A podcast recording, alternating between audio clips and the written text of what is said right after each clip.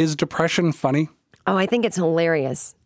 I really think it's funny. I am not interested in well adjusted people because they just don't know they're depressed yet. I, I'm a snob about depression. I think we are superior. I honestly do. I think our brains are more developed and it's and it's a burden.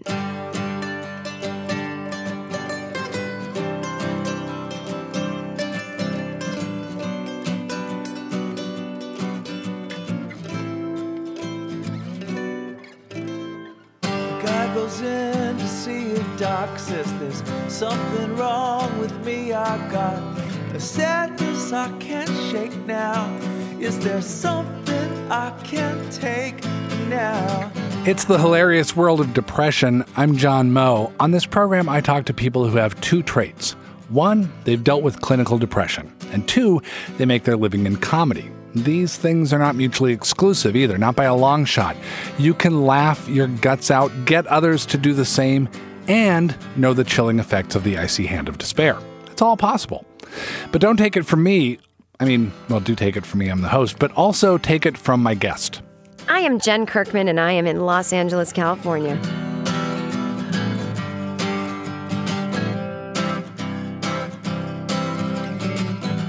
A fan of downtown, no offense. And I don't like when people talk it up. I'm like, it doesn't look like LA, so why don't you just go to Chicago, New York? Or, you know, like the point is palm trees and mountains. You can't see any of that here. Right, right. It's I uh, don't like it. It yeah. depresses me, frankly. Okay. Well, perfect segue. Perfect. Jen Kirkman is a New York Times bestselling author. She's been featured on a bunch of TV shows doing comedy. She was a writer and regular panelist on Chelsea Lately, and she's made some very entertaining appearances on the show Drunk History. A lot of Jen's comedy is built around storytelling, taking something that happened to her, often in childhood, often mortifyingly embarrassing, and telling it in a way that's funny and relatable. And it's really admirable to me, anyway, because she talks about things I could never, ever talk about. I will let my shameful, humiliating childhood anecdotes stay safely locked away in the vault. Thank you very much. And it's fascinating how she does this too, because everybody has things happen to them. Everybody has embarrassing things happen to them too. But Jen is able to make these things entertaining and shared and familiar. She's comfortable knowing who she is, but she didn't always know who she was or what was happening to her. Ugh. It's so hard because, you know, when you're a teenager, you're told society validates that you're sad all the time. Right. You're supposed that to it- dramatic. and probably Yeah. for girls especially. Yeah, you're, you're writing in your diary. And I think the first time I noticed was when my friend played me The Smiths. And I was 13, and there was a song called Sing Me to Sleep. And it basically sounds like a lullaby for someone who just wishes to die in their sleep. And I remember really relating to that. And, um, but then again, my friend liked it. My friend seemed a little more I don't know. It was so weird because I was so de- I was so depressed. I don't know if I would call it depression. I really didn't know because again, nobody talked about depression. So to me, if you would, I think if you had asked me back then, depression would be oh a crazy person in a straitjacket in an institution. So I don't have that. Um, I just feel awful all the time and can't get out of my own way, and everything seems dark. So I don't think I really understood that I had depression until. I was out on my own in college about maybe 19 and and stuff like that, but I had started having panic attacks since I was 13. But I didn't I didn't know that was in the family of depression and anxiety. So it was either like when I wasn't panicking, I was depressed. So one would sort of take care of the other. Like the depression was welcome because it meant I wasn't going to panic. But anyway, I didn't know what any of that was. I just thought I don't know. And then again, a superiority would take over where I thought it made me smart. You know, I'm just Oh, you're deep. I'm deep. I'm thinking about death all the time, you guys, because you're all stupid and you're acting like you're going to live forever. and so it became because I had people to validate that. I had Morrissey telling me, get out of this town. These people aren't deep thinkers. You know, every song is that. And then Morrissey uh, sang about Oscar Wilde. So then I got into Oscar Wilde. And so it turned into this. I don't know if I would call it depression because, again, I didn't understand that a person could have depression and not be clinically insane. So I thought, I'm just deep, a dark thinker, things are harder on me because I see them as they are. Jen's depression was hard to pin down. Maybe it was clinical. Maybe she was just listening to the Viva Hate album too much. It was subtle. Her panic episodes were not subtle. I was probably eight or nine or 10. Can't remember. And, but it was directly related, I mean, directly to the movie The Day After. Do you remember that movie? Oh, God, yes. Yeah. I think we're of roughly the same generation. It's that one uh, Yeah. messed up a lot of people. Yes. And, uh, This was about a nuclear war and what happened the day after the, the bombs hit. spoiler, everybody died. yeah. It was not a happy. Uh, but anyway, I, you know, my parents, again, very dramatic, made me watch it, but they didn't tell me not to. We all watched it together. And so I remember, I'm probably getting this mixed up in a dramatic timeline, but I feel like the next day, and it probably wasn't, we went on a field trip to a place called Plymouth Plantation in Plymouth, Massachusetts, where actors pretend like they are in the 1600s. And so, what the fun thing for the kids to do was to try to get them to break characters. So you'd go, they'd be like, I'm churning butter. And then uh, someone would ask them, Do you have a VCR? And they'd be like, What's that? And so I heard a plane fly by really low because I think there was some kind of naval, not naval, Air Force thing in the neighborhood, but nothing dangerous was going on. It was just a plane.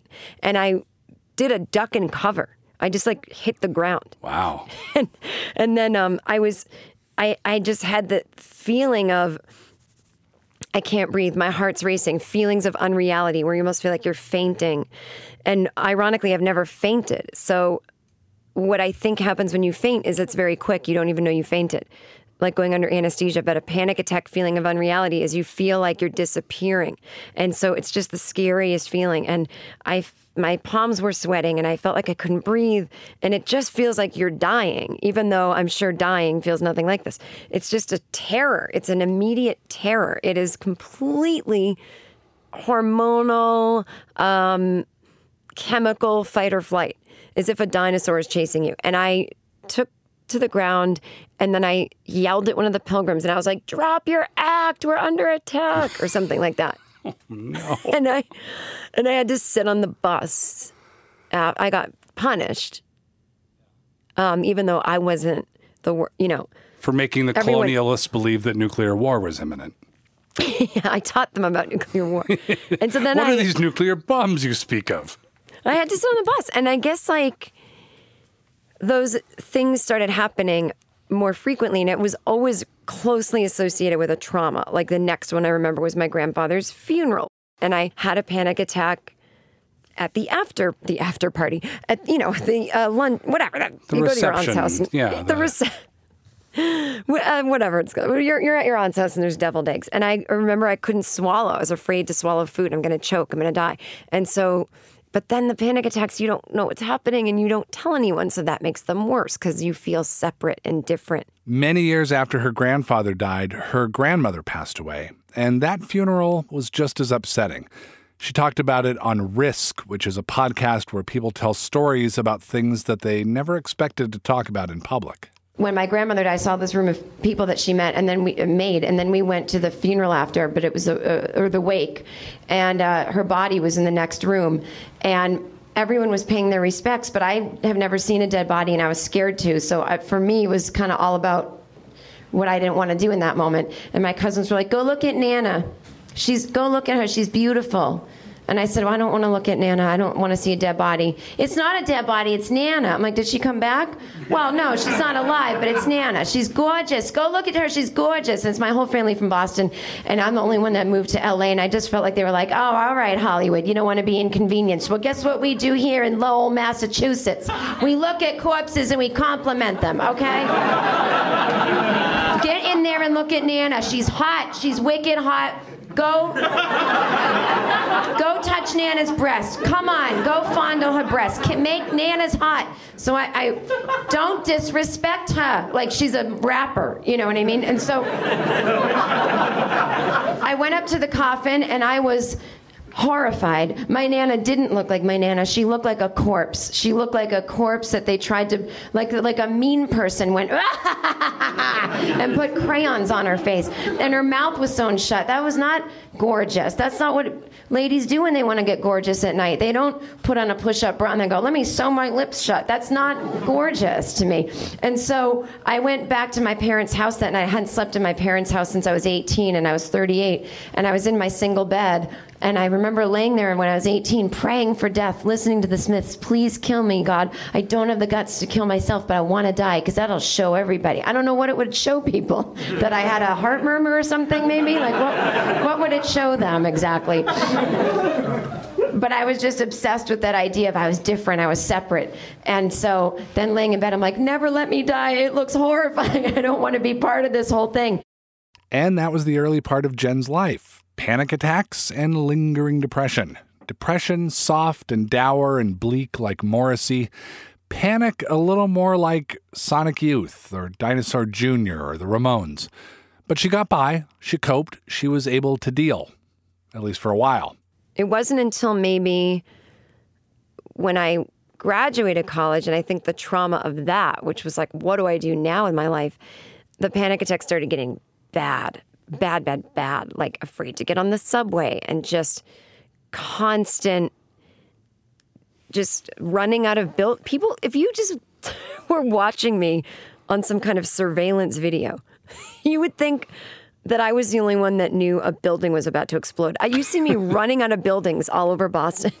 It just got to where I couldn't go anywhere. I kept just fleeing from, you know, terror of just, oh my God, I feel like I'm dying. I have to go outside and get some air. And um, it's not an anxiety attack and it's not, you know, I got overheated. It's full blown panic disorder. And it and at that point, when I would have major depressive episodes, I wouldn't panic because it was so like almost the depression was a comfort to me. And the I lower I gear, wel- maybe, yeah. Yeah, I welcomed it. I should note clinical depression is not recommended as a treatment for panic disorder, or vice versa. Here's the thing though throughout all we've heard so far, all the way through getting out of college, Jen still didn't think she was clinically depressed. The panic disorder, sure, you ruin enough field trips, you begin to sense that something is going on. Symptoms are presenting themselves.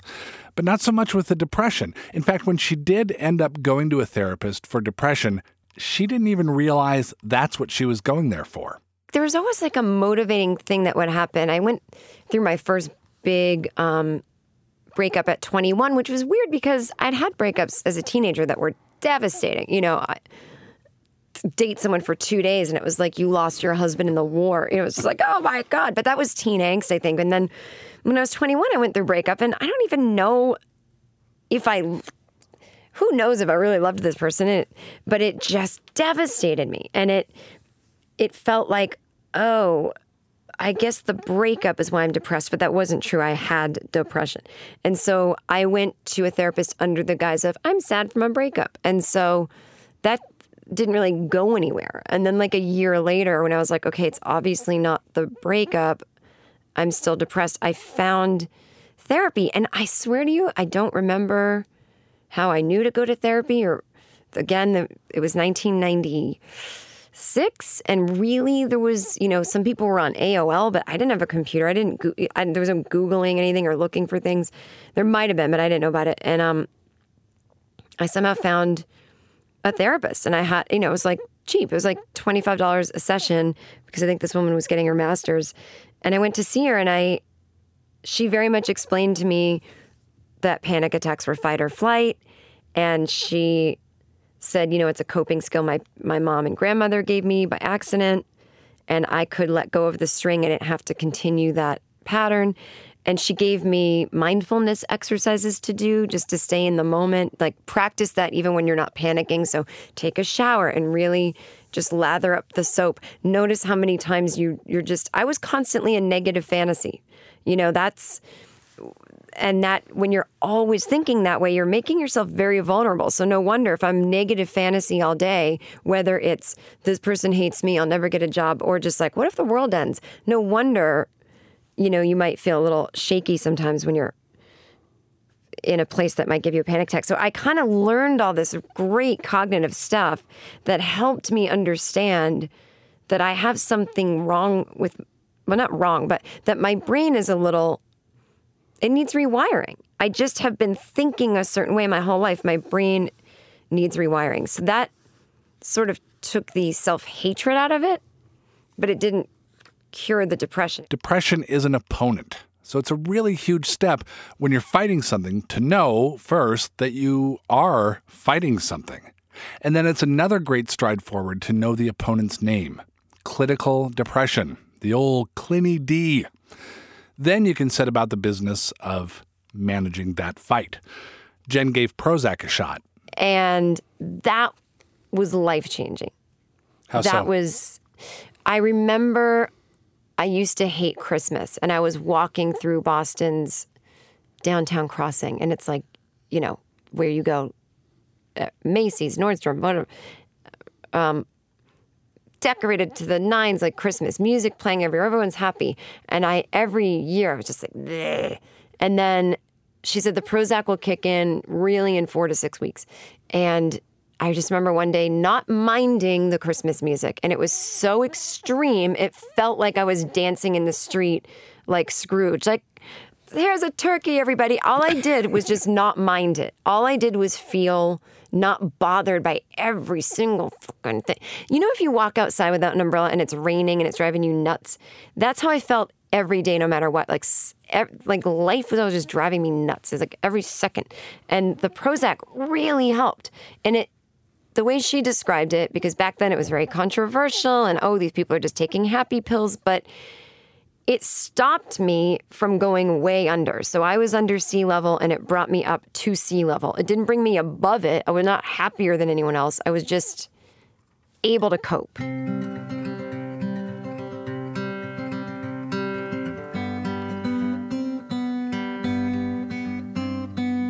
This early adulthood period was really, really important because not only did Jen find out that these feelings she had always dragged around were called depression and that life didn't have to feel that gross all the time, but she found out she was funny, which she had once believed long ago. You know, when I was a little kid, I thought I was funny, but people just kept reflecting back to me, no, you're not. We don't really care for your humor. You know, I would, I would come Tough to school crowd. doing, yeah, very tough. I came to school as a kid, very free spirited, doing all kinds of crazy things. I, I, um, I think I talked about this in one of my comedy albums. I came to school dressed like Mozart once, and uh, I thought it was, you know, because the movie Amadeus was out, Sure. and we had to. What kid was- didn't dress as Mozart these days? I seriously thought, God, watch everyone be dressed like Mozart today. I swear to God. And I and we had to come to school that day. It was just a coincidence that that day we were going to show off if we had any musical talents. And so I watched that movie and then I knew it was musical talent day and I took piano and I was like, "Oh my god, like I'm going to behave the way he acted in that movie and it'll make me really popular and it didn't. And so I I don't think like anyone discouraged me from doing comedy, but just I think as the um, carefree spirit started to die and the more dramatic teenage girl appeared, it was poetry. It was the beatniks. It was New York City. It was James Dean. It was smoking cigarettes, wearing all black. It was that for me. And I thought that will take me out of the real world and I'm going to be a serious actress and or, or a dancer. And when I I didn't get into um I didn't get accepted into any dance colleges. I didn't realize I wasn't as good of a ballet dancer as I thought I was. Uh, I said ballet just in case anyone heard me say belly dancer. And so um, it didn't dawn on me that I was funny until I was in college, maybe, I don't know, second or third year. And I was just a cranky smoker. I mean, I was like a cranky little girl thing, 18, 19, 20, who just chain smoked on the front steps of her dorm. And my friend Jackie had a video camera. Back then, they were giant. And she would just laugh at me going off on people. There was like a drum circle that I was met across the way. And I'd be like, what the? You know, I'd just rant. And she would tape it. And I swear to God, I didn't know about Denis Leary. I didn't have cable. I really didn't know. um, so I wasn't trying to be like him. I was just being myself. And she was like, You're funny. I'm like, How could this be funny? I'm so angry. It's not funny. You know, I didn't, I was so dense. It took like someone hitting me over the head for me to think I was funny. I don't, but I was, I don't want children, and I don't necessarily like them or do that well with them. Um, I didn't like them when I was a kid. I was a big dork growing up, and I know all you see now is a swan, but I really was. And one one example is just like I had a piano recital in school, like we had to take music lessons at school. And I said, "Oh, I'm not going to just play this Mozart piece. I'm going to come to school dressed as Mozart. Um, no change of costume, thank you. Just going to straight up be him all day, answer questions, whatever." And my mother put baby powder in your wig. If you hit your head, it'll look like you're from the past. It'll look dusty. So, the hottest kid in my class, uh, well, hot for when you're nine, whatever. Uh, he was there, obviously, because he was in my class, and he was playing a, a, Mozart song too. And I thought, like, oh, well, soulmates. And so I went up to him and I was like, hey, Jonathan, um, uh, I play Mozart too. Maybe we could get together and practice sometime. And he was like, are you asking me out? And I was like, oh, like, he probably doesn't think that's a good idea. And I just was like, no, Jen's Art's asking you out. And then uh, I know you thought like, oh, it's going to be another one of those triumphant girl dresses up like a composer story, but no. The Hilarious World of Depression is supported by HealthPartners and by MakeItOK.org. Make It OK is a campaign to start conversations about mental illness and stop the stigma surrounding it, not just depression, but all kinds of mental illness. We have a lot of laughs on this show. It's a, a way of dealing with depression, it's a way of knocking down the scary power of it a little bit. But we also know that it's a serious disease. It's something that needs to be taken seriously if it exists in your life, whether it's you or somebody around you. But the good news is that everyone can get help. You can talk about this thing. You can talk to your loved ones. You can talk to your friends. That can be an awkward conversation, but makeitok.org is full of information that you can use, tools that are available, conversation starters, ways to bridge that awkward conversational gap that you might run into. You can find information at makeitok.org to start those conversations. Don't go it alone. Don't let stigma win. Talking to Jen Kirkman in this episode, and from hearing her tell it, it sounds a lot like a lot of Jen's early life was not just figuring out who she was, but who she wasn't. And finding out who you're not in life is, is just as important as finding out who you are. Jen came to learn that she wasn't a dancer. She wasn't a delightful child Mozart impersonator. She was a person with depression, and she was a comedian. And that last part took some convincing. If you read um, the book Just Kids with Patti Smith and Robert Mapplethorpe, I love that book so much because she's bumming around New York for ever. And I don't know, she's like making collages and like painting and writing poems. And she keeps writing poems and then she keeps going to see music and getting jealous. Like she talks about this moment where she sees Jim Morrison and, and she just feels like, I need to, wow, I want to feel like he does. But she didn't even think of singing, and you're screaming into the book, You're a singer, songwriter. Get on stage. Yeah. And so that's probably, I really related to that. Like it took me so long to realize that that thing I loved as a kid and that it's also something that's in the arts, like that might be what I'm suited to. And it wasn't until this sounds like a fake story, but my gay best friend wanted to audition for a comedy troupe and I went with him to offer moral support, and the people were just being nice. They saw me sitting out there, and they're like, "What are you doing?" And I said, "Just supporting a friend." They go, "You should just join in too." You know, it was like a group audition, and I got in, and he didn't. Oh boy! and the the comedy troupe. It was perfect for someone who wants to be serious but doesn't quite get that they're funny yet. Was called Burnt Toast, and the only thing it did was spoof Edgar Allan Poe material. It didn't. There was no, no original sketch. It all had to be a parody of Edgar Allan Poe. So it was perfect for me. And so then I slowly went, oh, I like this. And then I started reading. Then I went to see stand up comedy, and it was like Patti Smith watching um, Jim Morrison. Jim Morrison. Yeah, I was like, oh, I don't want to sit here. I want to do that. I can't.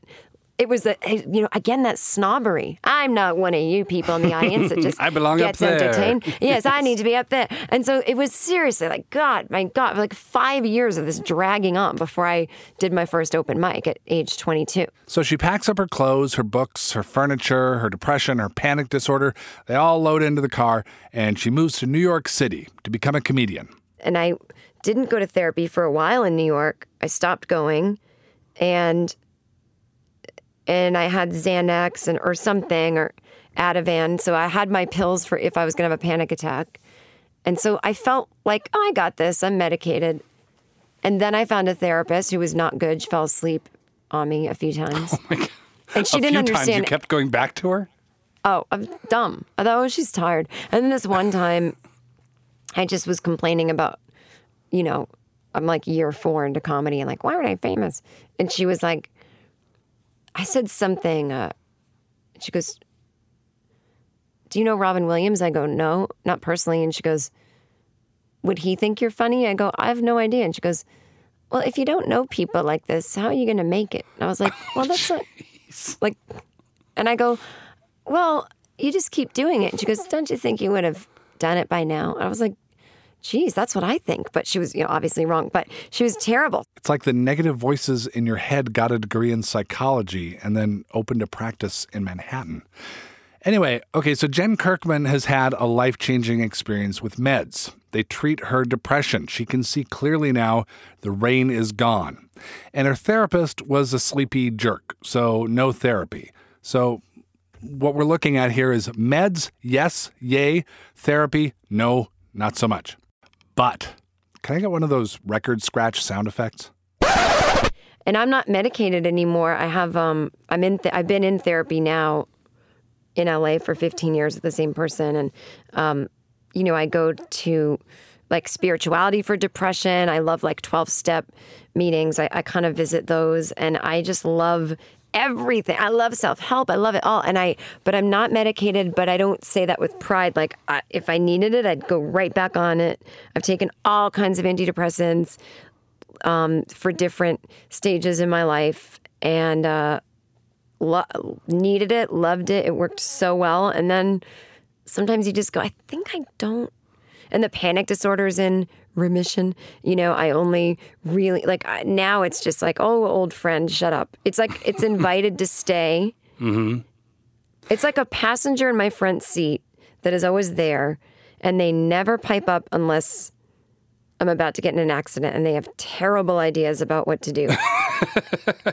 and then I sometimes I listen to them and I spin out or sometimes I go, "Great idea. We're not doing it though." And then I move on. So like I can feel panic attacks coming on and then I go, mm, "We're not doing that today." And it's taken practice and practice and practice over the years and when I look back on it, I don't even rem- it's like hard to remember feeling those feelings. It's it's almost like I can't relate to my old self. It's but it took day by day work and I have now a psychiatrist who gives me Klonopin once a year for you know when I do fly like really long distances I take one preventatively. This is from Jen's 2007 album, Self Help. like the worst flight I ever had was I took a red eye and it was taking off and my medication hadn't kicked in and I just was like I no, I have to get off. I have to get off. But we were already going up, and uh, you're not really supposed to run up the aisle while the plane's taking off. And I just lost it, and I ran up the aisle screaming. And uh, the stewardess was like, "No, no!" And they got me, and they they held me, and it was one of those moments where they're trying to grab me, and then once they started holding me, it was like like a like music kicked in and i just they, we kind of looked at each other like and then sh- her maternal instinct kicked in and she just she laid me down on the seats and she held me. And the other guy stewardess was rubbing my hands. This is pre 9-11 so they had they had time. And so they were uh, they were doing that to me. And i had a little um, beanie baby that i'd bought at the airport because i thought like this will help. And i just remember going get my duck! Get my duck! Get my duck then of course the medication kicks in i wake up six hours later and i see them and they're all concerned and they're like how are you and i'm like a jock who slept with you in a blackout i'm like didn't mean anything like get off me just walk away Jen says her longtime psychiatrist offers good practical advice that fits her really well. Maybe that's why he's a longtime psychiatrist. He told me once use your creativity to soothe yourself. Like, you know, people can tell you, oh, it's fight or flight, and we've got these leftover chromosomes or whatever that we don't need from the cavemen and fears. And it, that never worked for me. But he would say, you know, make up a story in your head. Like you're sitting there and some mafia guy comes up to you, sits next to you on a plane, and he's like, "You're gonna pay up," and and you're like, "I, you've got the wrong person. I don't owe you money." And in his mind, that's me talking to my panic. Like if my panic starts panicking, ah. I talk to it and I go, "You're in the wrong place, buddy. You, we don't want anything to do with me." And it's it's weird, but I I think of stuff like that. Or he told me one time, "Your panic is like George Bush piping up." George W. Bush piping up in a cabinet meeting. And they're like, okay, buddy, that's not a good idea. All right. So anyway, Condoleezza, what do you think we should do? You know, and it's like, it's like the drunk son whose dad lets him have a seat at the corporate table. It's like my panic and anxiety are just these things that have terrible ideas. And so I have to like separate myself from it, have a sense of humor about it, but you can't start there. That's just what comes with time.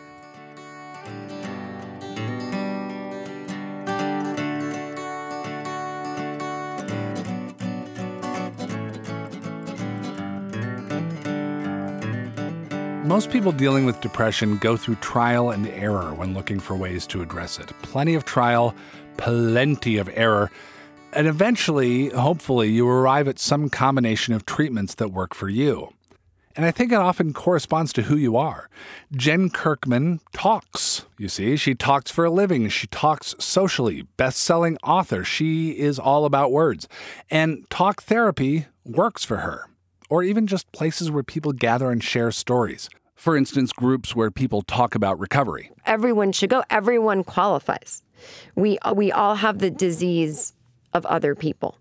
Basically, you know, it's just such a great companion to therapy, which is just like you, you know, you learn boundaries and you learn how to take care of yourself and you learn how to soothe yourself in ways that aren't drinking or pills or going into histrionics. And, and so my depression came back really bad at age 35 because I wasn't where I wanted to be in my career. I was very broke. I was very unhappy about to get into a marriage and I just felt stuck. And I would listen to these tapes and they would make me feel better because it wasn't about drinking. It was about, you know, just like do the next step, like stop being a baby and a victim. At some point, if that's what sucks, at some point, if you lean into your depression too much, you can start being a baby and a victim. And again, that's so dangerous to say because some people are very, very sick and they're not trying to be. But some people like me who had it, who had it, but don't have it so clinically that I can't help myself, I go into baby and victim. And so stuff like that helped me. It was like having someone smack me around a little bit, um, like a drill sergeant kind of thing. So it's stuff like that where it's like, relax a little bit just literally relax. A question I've brought up before in this program, and one that I think about a lot, has been Is there a higher percentage of people with depression in comedy than in the general population? It's pretty much the original question that I had that brought about this whole show. And it would be very, very difficult to arrive at an unambiguous scientific answer to that question. But Jen connected mental illness and comedy in a way that I hadn't heard before. I really think, you know, and I don't like when people think that their um, depression or anxiety is good for their comedy, but all that anxiety is, is anticipatory anxiety. Um, and you are disaster casting, as they say, catastrophizing, or what if? And you're looking ahead, and then that makes you panic. And so that's kind of how the mind has to work for comedy one step ahead. What if, what if, what if? And being naturally wired to think that way since a child's age, I think, of course, my brain was quite suited to comedy. You always have to think, what if, and be one step ahead of the audience. And so I think that's where that natural ability came from. But I don't need to be anxious anymore to keep that because I'm already wired that way. Can, you explain a little bit more of that what if uh, kind of idea? Because I think I know what you're talking about, but but what is it that a, a comic is doing in in imagining a step ahead of the audience? So, like in the anxiety world, it's like you watch some people watch the day after and go, That's terrifying. Hope it doesn't happen. Good night, honey. And they never think about it. And some people go, what if that really happened? And you're laying in bed at night, like, what if right now? What if right now? What if right now the bomb comes? Okay, I'd go in the basement, I'd do this. Yeah, but then how long would I live? What if the what if the radiation's soaked through? Okay, well I could move to Canada. How fast could I get there? And it's like you're just planning. You're planning and planning and planning. And then in stand up, you're quickly like on your feet planning. You're you're one step ahead of the audience in that you you might be writing a joke or thinking of a joke and you're like, well, everyone's going to think that, so I'll lead them this way. And so it's it's that kind of thing. And also going what if helps you dive into a topic better. You know, oh, I want to tell a joke about I don't know, like what, what would I tell a joke about? I want to tell a joke about how I saw this dumb person on the bus. And then it's like, oh, what if? Oh, what if they could read my thoughts? What if we became best friends. It just leads you into a creative area. Take that extra so step think, or two, yeah. Yeah, I think my anxiety is always my thing is if I'm not surprised, it can't hurt me. So if I can predict exactly how the disaster is going to go down, then at least I won't be surprised. I think the scariest thing about panic attacks is you're like, what the fuck? This just came out of nowhere. And um, I don't like came out of nowhere. So if I can predict exactly how I feel, exactly what will happen. And so that kind of thinking, that predictive thing, I think serves me well in comedy. Like, okay, it's 10 o'clock. What if the crowd's drunk? Okay, I'll do this. I'll go into that bit if that happens. Like, it really serves me well that I am wired to think that way. And now I just don't think about, I don't think that way in any other area except my job. So I keep it where it's good and I let it go where it doesn't serve me. This might be an example of what she means. This is from Jen's 2015 Netflix special, I'm Gonna Die Alone and I Feel Fine. And it made me angry because now, see, when I see stuff like that, I can't just leave it alone. My mind starts going a million places. I'm like, this earth is overpopulated by billions of people, and there's too many people on the planet. And people blame the two cutest groups, right? They blame babies, too many people having babies, and they blame old people, old people living too long. I don't care. I like babies and I like old people, keep them. It's us, white people, 20 to 60, doing nothing. I'm yelling. You paid to watch it. This is stupid. I have a dumb job. I have a dumb life. So do you. Taking up space. Jen says that what she's doing now works, at least for her, at least for now. Your results may vary, but by all means, please do try to join a sketch comedy group that is Edgar Allan Poe based. Everyone should do that, just across the board. I asked Jen what kind of advice she has for people who might just now be finding out that they have a mental disorder. I would say, you know, like don't project into the future and be like, oh my God, I'm going to have this my whole life. Like, accept that it could be part of your life and that it can be manageable and that it can even be something you learn to appreciate and love. So don't be afraid of it. Like, invite it in. Go to therapy right away. Tell them every single dark, crazy thing. You're not going to go to jail. You're not going to be put in an institution. It's like just tell, just be honest and don't be afraid of medication. Don't let people tell you that we're an over medicated society. Maybe we are, but there are people who actually need it, and you're probably one of them if you're feeling this bad. Um, and you know, that's I feel like people say you're over medicated. It's like, okay, fine. If you went to your primary care physician for sore throat and they're like, get on Prozac, like, yeah, you're over medicated. But if you're so depressed you don't know what to do and you seek help, like I, I hate that if someone gives you medication, it's like, oh, we're over medicated. You can always get off the medication. And I would say too that, like, you don't know, it could get better. It could go away. Mine kind of went away. And I'm sure it'll come back. So I'm not stupid. It's not a horror movie where I'm like, well, I killed every last beast. You know, I'm not dumb. I'm not going to go up the stairs um, without the light on. I'm, I know it can come back. So, but I feel like it's not, it's just not going to be this bad. It just isn't is not going to feel this way today that it does in a year. It won't feel this way. Don't go upstairs without the light on. Good advice for mental health, or if you find yourself in a horror movie. Jen Kirkman, thank you so much. Do I say something? Thank you. This was a delight. I hope we've helped people. I think we will.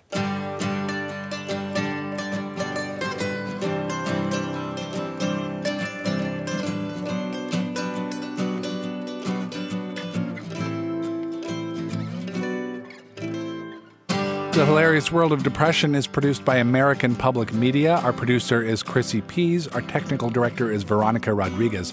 Our executive producer is Kate Moos. Special thanks to Jonathan Blakely. Our theme song is called Pagliacci, and it was written and performed by our good friend Rhett Miller. Much more about Rhett is at his website. As you might expect, that's how websites work rhettmiller.com. Confidential help is available for free at the National Suicide Prevention Lifeline, 1 800 273 8255. That's 1 800 273 8255. The Hilarious World of Depression is supported by HealthPartners and by MakeItOK.org, which is a campaign to start conversations about mental illness and stop the stigma. It's a way for you to find help either for yourself or for people around you. It's a place you can get information and get some tips to initiate those sometimes awkward conversations where you want to reach out to somebody and help, but you don't quite know what to say or what not to say. This is a resource you can use. It's a place to check out for yourself or for others. MakeItOK.org. Find it, use it, make it okay. A brief correction here. In episode two of this series, I referred to Maria Bamford's husband as Brian. His name is not Brian, his name is Scott. My apologies to Maria, to Scott, and to Brian, wherever he is. On the next episode, you might be depressed if, with comedian Baron Vaughn. That basically was what I did for weeks on end. I would stay in bed, eating nothing but Cheerios, bathing in Dawn dish soap, and uh, and just going back to bed. I'm John Moe. Bye now.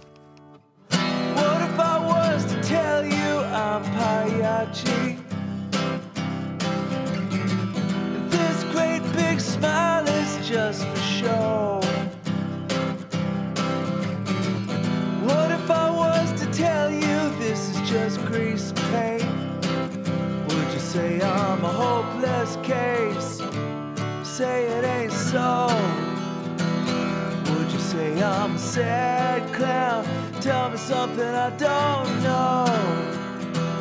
Would you say I'm a sad clown? Tell me something I don't know.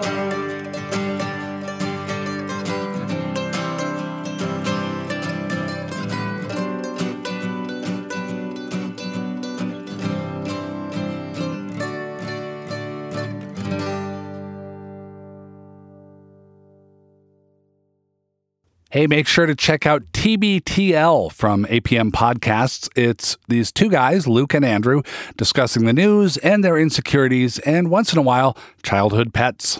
Oops was my mom's bird. I mean, it's just this little dirty monster that you would like kind of let out of the cage and just kind of fly around, and all it would do is eat all my dad's uh, credit cards.